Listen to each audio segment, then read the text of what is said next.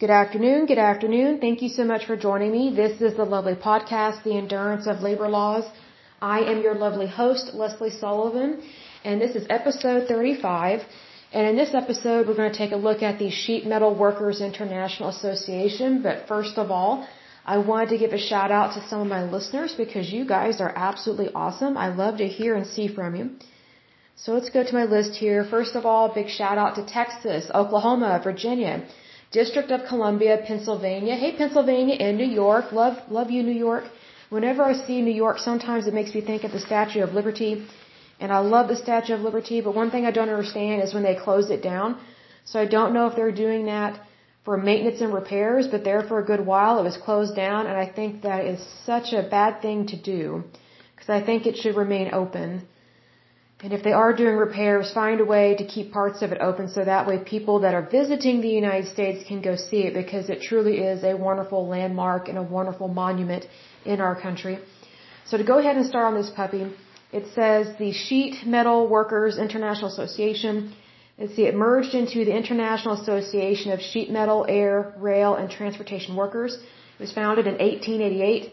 It was dissolved August 11th, 2014. It is headquartered in Washington, D.C.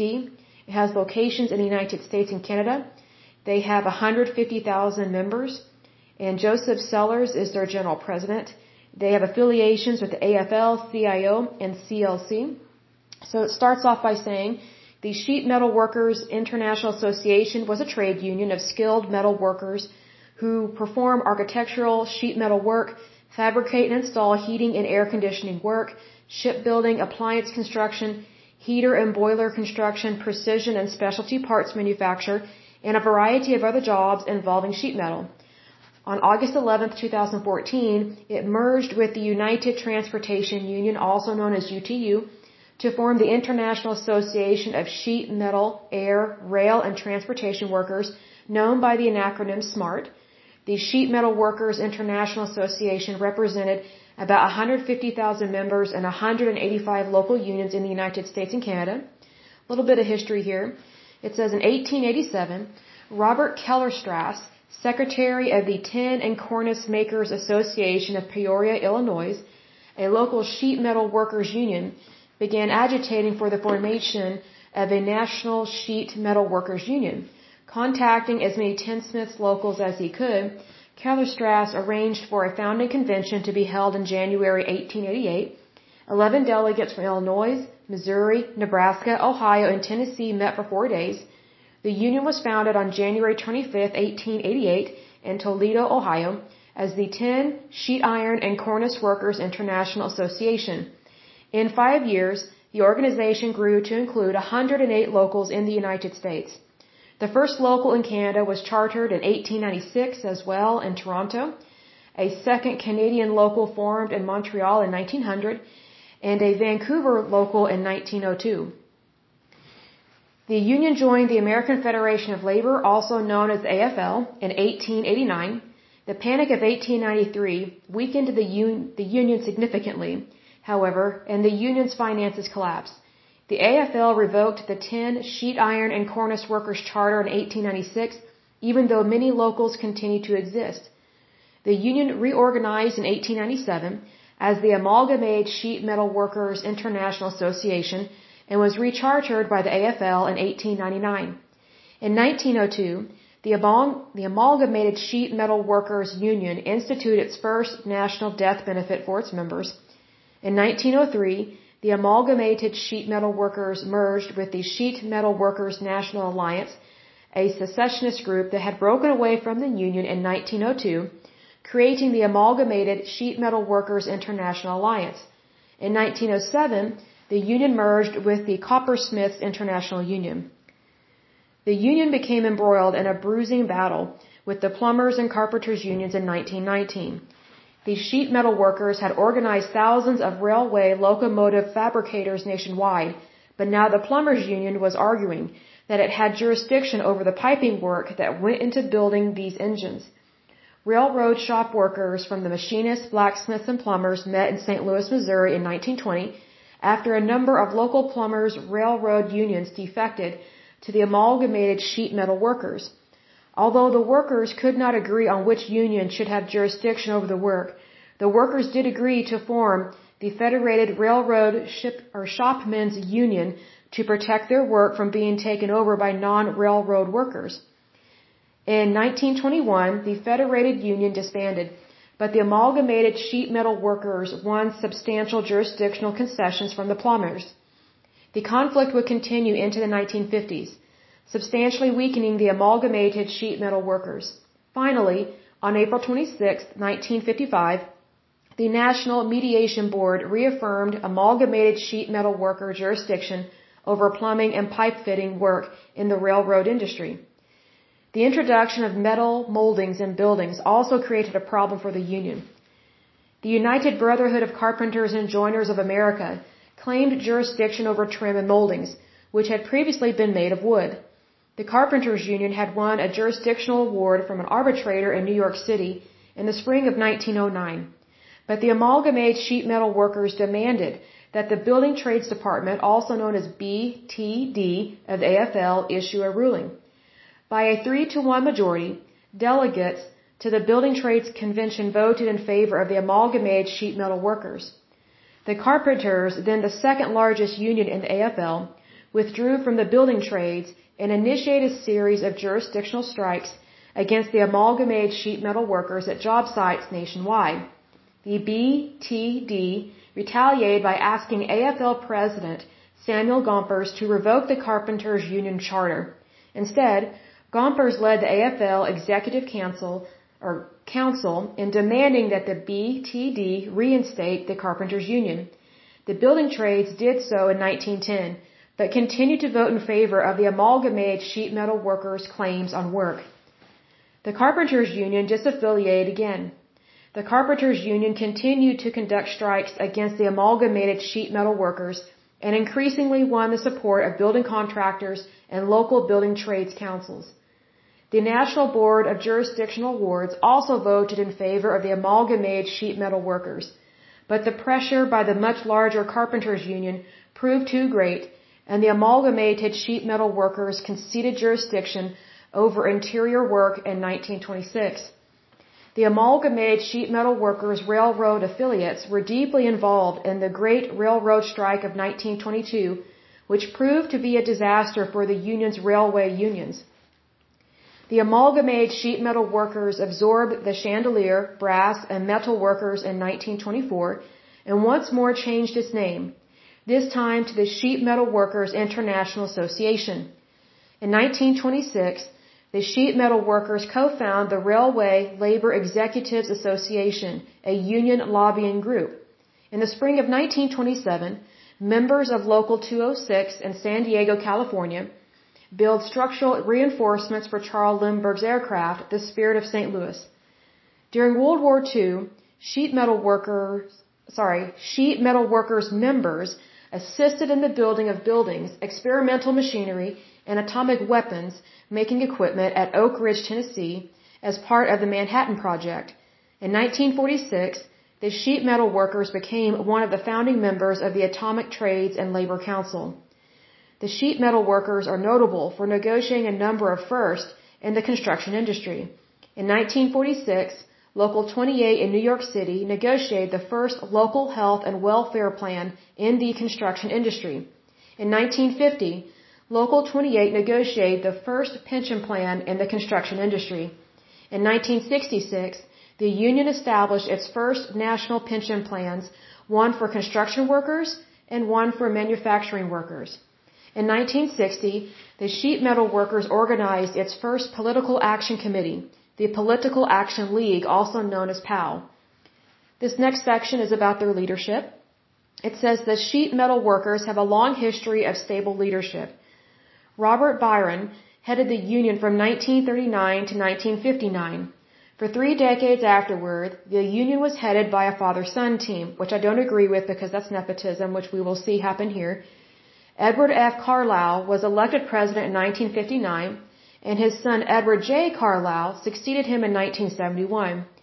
In 1993, Edward J. Carlisle resigned as president of the sheet metal workers after union members strongly criticized his lavish lifestyle and excessive spending. Carlisle had a year left in his term. In 1993, Arthur Moore, a vice president of the Union, was elected to succeed the younger Carlisle as president. Moore won election as president outright in August 1994 and was active in the coalition which unseated AFL CIO president Lane Kirkland in 1995 and elected John Sweeney. Moore retired after one term and Michael J. Sullivan was elected president of the union. As far as I know, I am not related to that gentleman. I have no idea who he is. It says here Sullivan retired in 2011. Joseph J. Nigro was elected general president effective July 1, 2011. He had been general secretary treasurer since 2006 and assistant to the general president prior to that since September 1999. The merger between the SMWIA and the United Transportation Union, UTU, was finalized at the SMART First General Convention held in Las Vegas, Nevada, the week of August 11th through the 15th in year 2014. SMART stands for the International Association of Sheet Metal, Air, Rail, and Transportation Workers. This next section is briefly about contributions to political campaigns. It says, according to the Center of Responsive Politics, Sheet Metal Workers Union was the United States' 27th largest donor to federal political campaigns and committees, having contributed over $51.8 million since 1989, over 90% of which went to the Democratic Party and other liberal groups. That's concerning because they're buying votes and trying to swing votes, and that's not right. That directly impacts and affects our electoral college. It says here in the 2018 election cycle, SMART's Political Action Committee ranked sixth in donations to federal candidates at nearly $2.8 million. And then it lists the presidents here. This is kind of neat. It says Archibald Barnes was president from 1888 to 1889. E.F. McKeon was president from 1890 to 1891. Hugh Schwab was president in 1892. F.A. Pauchat, I think is how you pronounce his name. He was president from 1893 to 1894. T.J. Ritter was president in 1895. R.M. Ryan was president in 1896. H.H. Brouch was president from 1897 to 1898. F.C. Cole was president from 1899 to 1902. Richard Pattison was president from 1903 to 1904. Michael O'Sullivan was president from 1905 to 1912. John J. Hynes was president from 1913 to 1938. Robert Byron was president from 1939 to 1959. Edward F. Carlisle was president from June 1959 to September 1970. Edward J. Carlisle was president from October 1970 to July 1993. Arthur Moore was president from July 1993 to 1999. Michael J. Sullivan was president from 1999 to 2011. It says Joseph J. Nigro was president from 2011 to 2015, after which, after August 2015, the union merged into SMART. And after that, Joseph Sellers Jr. was president, or it still is president, from 2015 to present. So it's kind of a short and sweet one here with this um, Sheet Metal Workers International Association. And I think one of the things that needs to be pointed out is that this union, the reason why it's still around, technically it was dissolved, but it got merged into another union, and here's why. They had these hissy fits with the plumbers and the carpenters. One of the biggest reasons why was because of the advancement of technology and how things were being built in buildings and on railroads and things like that. So their trades and their union work were overlapping, which led to disagreements, led to strikes, and so instead of just completely dissolving their union and not giving their union members a chance to be a part of anything, excuse me, they went ahead and merged with another union. Because if you think about 150,000 members is a lot of members to just let go and not be unionized. Because otherwise, if they had not gone under the umbrella of another union, they would not have probably a good contract. They their wages might be affected, their benefits might be affected. Now, I'm not completely for unions, but when you're talking about 150,000 people, and when they're used to being protected by a union, and then now they're no longer protected, just like the rest of us, I can understand their concern where they do want to be a part of a union and they want to be a part of a good one that supports them. The biggest concern I have is how much money they have been donating to the Democratic Party. That greatly concerns me because at this point is a little over $51 million. That tells me that they're buying candidates and they're buying votes. That's not the American way. Some people will, ar- will argue that it is, but it's not because if you if you truly believe in the United States and you truly value our Constitution, then you're not going to be donating millions of dollars like that. I'm not against people donating money to political to political campaigns, but you have to be very careful what you donate to and why you're donating. Because I notice that they're not donating to Republicans. It's mostly to liberal groups, and liberal groups tend to lean towards socialism and towards fascism, and that's not the American way. And that's not what our Constitution is.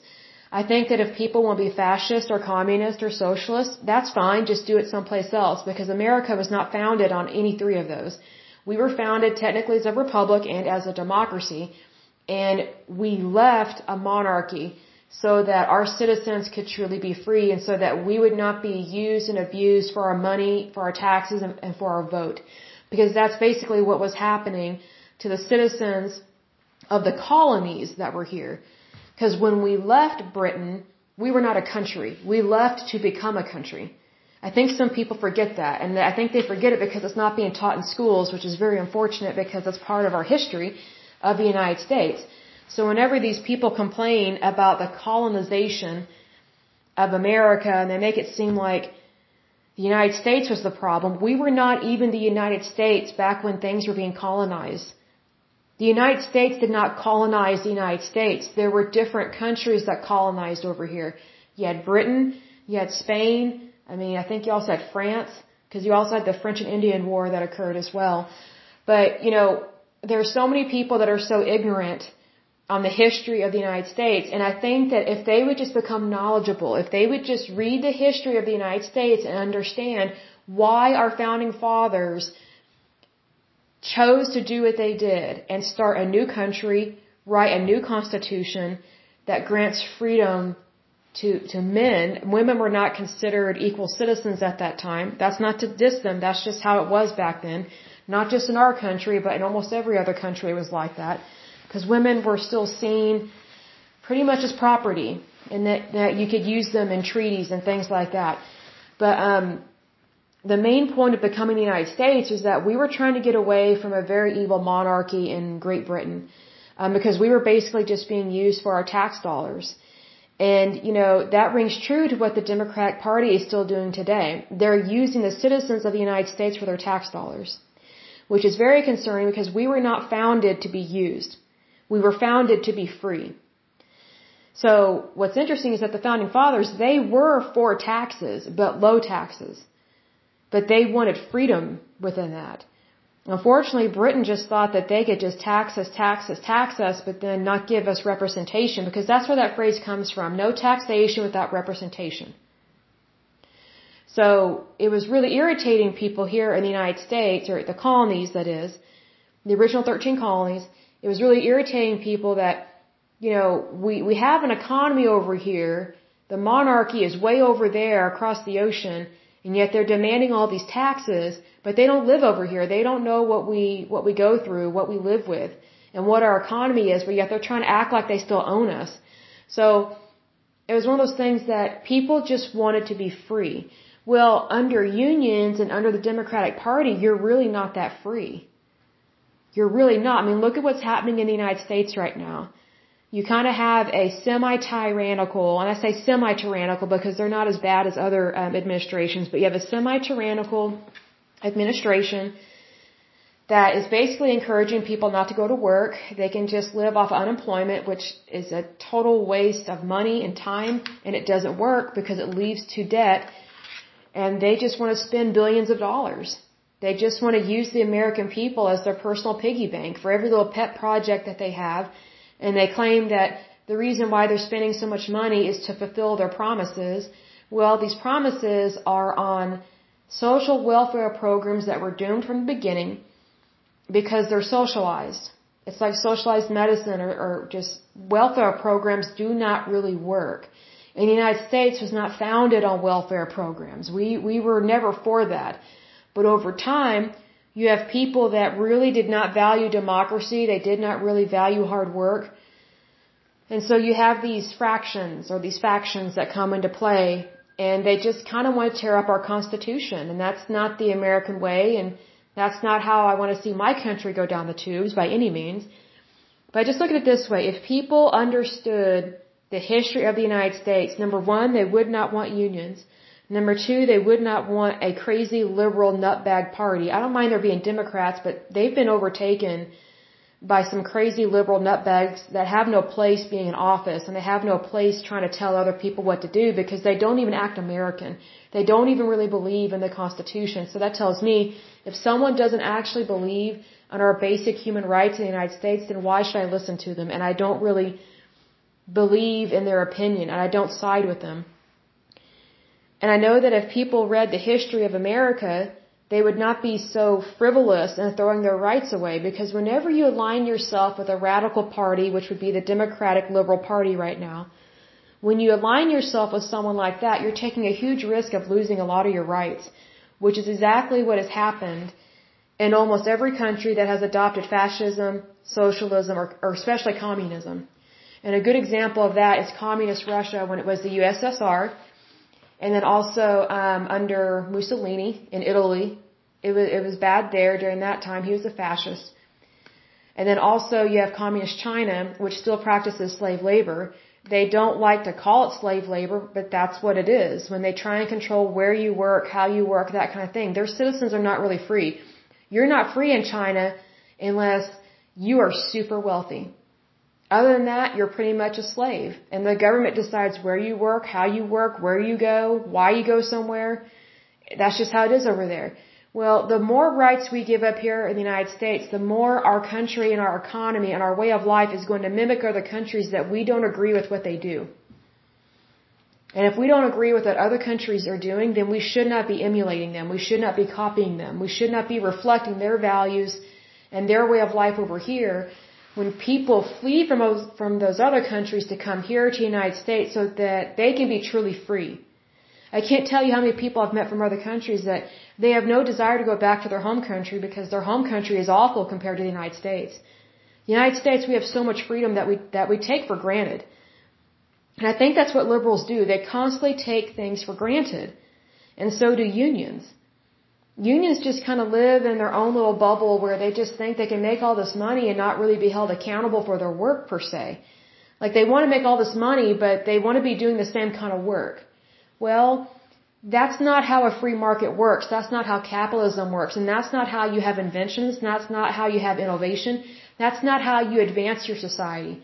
If all you want to do is do the same thing every day for the rest of your life, but just make more money, more money, more money, doing the exact same thing, guess what? You are part of the problem, you're not part of the solution. Because you're actually helping to instigate inflation, uh, decreasing our currency in terms of its, of its value, and you're also creating a different kind of poverty within your society.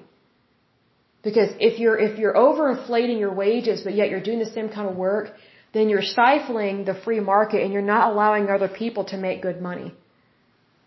And that's what I don't like about unions is that they put themselves above all other types of workers, whether it's non-union or immigrant worker, immigrant workers or illegal workers or maybe temporary visas, things like that. Unions put themselves at the top of the food chain and they're not at the top. Not by any means. They're not any better than you or me.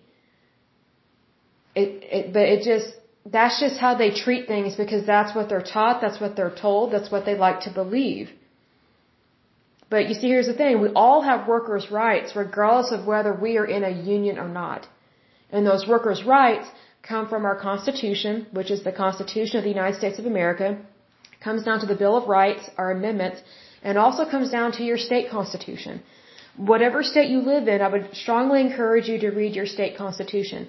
I have read the Constitution of Oklahoma. It's very interesting. The one from Texas, way more interesting, way more aggressive in their writing, but for good reason because they had to deal with Mexico a long time ago. So I think the reason why Texas's constitution is written as strongly as it is is so that they can um, secede anytime they want. Because you have to remember Texas, the, the land that is now called Texas was originally, originally part of Mexico. Years and years and years ago. But anyway, um, I won't go into that because that's not really part of this podcast.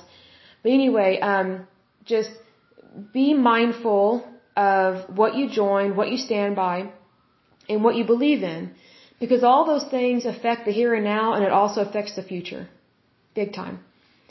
And I know that it can seem like a good thing to have a bunch of unions everywhere, but unions drastically increase the price of goods, but the goods don't increase in terms of getting better quality. That's the problem. So that's what I'm talking about when I mention inflated wages.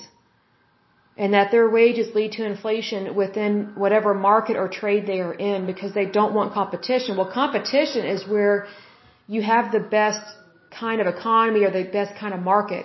Because it's a consumer market, it's not a union market. These unions, they act like the market belongs to them when it does not. It belongs to the consumer. It belongs to people that actually own the businesses. So, you know, some of these unions, they need to be dethroned in terms of, you know, deregulation and things like that. But it's also, it's, it's almost like a catch-22, I feel like, because it's like, we want really good wages, but not overinflated wages. We want safe working conditions, but we don't want strikes. We want really good goods, but we don't want overinflated goods. Like we don't want goods that are so expensive that no one can afford them. So it's kind of like we're walking a constant tightrope sometimes when we're dealing with labor unions because they have their way and then everybody else is like the highway to them. But I look at it this way everything at one point was new. Whether it's an invention, a type of service, you know, maybe a new type of drug, or a new type of car, or, or a new a new type of media, whether it's a telephone or a television or whatever the case may be. At one point, everything was new. If we followed the role model of unions, if we followed their MO, we would never invent anything. We would never get better at what we do. We would just want the same thing every day and just basically live in a completely obsolete world because unions did not believe in modernization. They just want to keep on, keep on, but get paid more to do the same thing. Well, that doesn't make sense at all. If anything, it destroys your economy, it reduces your workforce, and it decreases the value of your labor, and it also decreases the value of the goods that you are creating or manufacturing. And that doesn't help anybody. It doesn't technically help the unions. It doesn't help the workers, and especially doesn't help the consumer. It doesn't help the economy. Not by any means. It really does not. So it's better to keep pushing forward, keep moving forward, having new innovations, and that happens in the private sector, not the public sector. And I mention that because these unions, they really, they tend to donate their monies towards things that are more towards government regulated, which hence being the Democratic Party, and that would be more towards the public sector. Whereas the Republican Party is more geared towards the private sector because that's where people can have really good jobs. And if they need to leave a job, they can leave a job and go to a better job. But if you want things to be more controlled by the government, which is what unions want, because they think they've got the government in their back pocket, and what these unions don't realize, the government has them in their back pocket. So the government can use and abuse them anytime they want. The government makes all these promises that it doesn't keep, and then these unions get mad, and it's like, well, welcome to the real world of where the federal government, and sometimes the state government, but, but mostly the federal government does not keep its promises. Welcome to the real world. So when things like that happen, you vote in different people. You get people in there that know what they're talking about. They want to do some good. And they don't want a bunch of power hungry bureaucrats to stay in charge all the time. Bureaucrats do have their place in this world. I just can't think of where. Because bureaucrats tend to not have um, your your best intentions at heart. They mostly care about themselves because they're selfish, greedy people. Um, but unfortunately, Washington D.C. is loaded with bureaucrats. They've been in the same office, the same desk job, the same department for years and years, and it's so difficult to get new people in there. It just is you know, maybe that should be a new prayer that we lift up. But I, I've learned this over the years. It's not over till God says it's over, and even then, He makes exceptions to the rule all the time. All the time.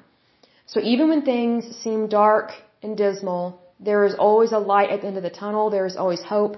There is always freedom, especially here in the United States. As long as we stick to our core values and we don't shred our constitution and we just really value each other as a fellow human being and not trying to be overly competitive and, and practice favoritism because as we've seen from this union, favoritism doesn't work because you had that father and son duo that I bet they probably almost financially bankrupted the union is what I had to guess.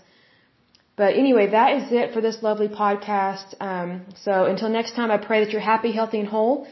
And if we do not meet again until then, um, I pray that you have a wonderful and safe Happy New Year. Thank you so much. Bye bye.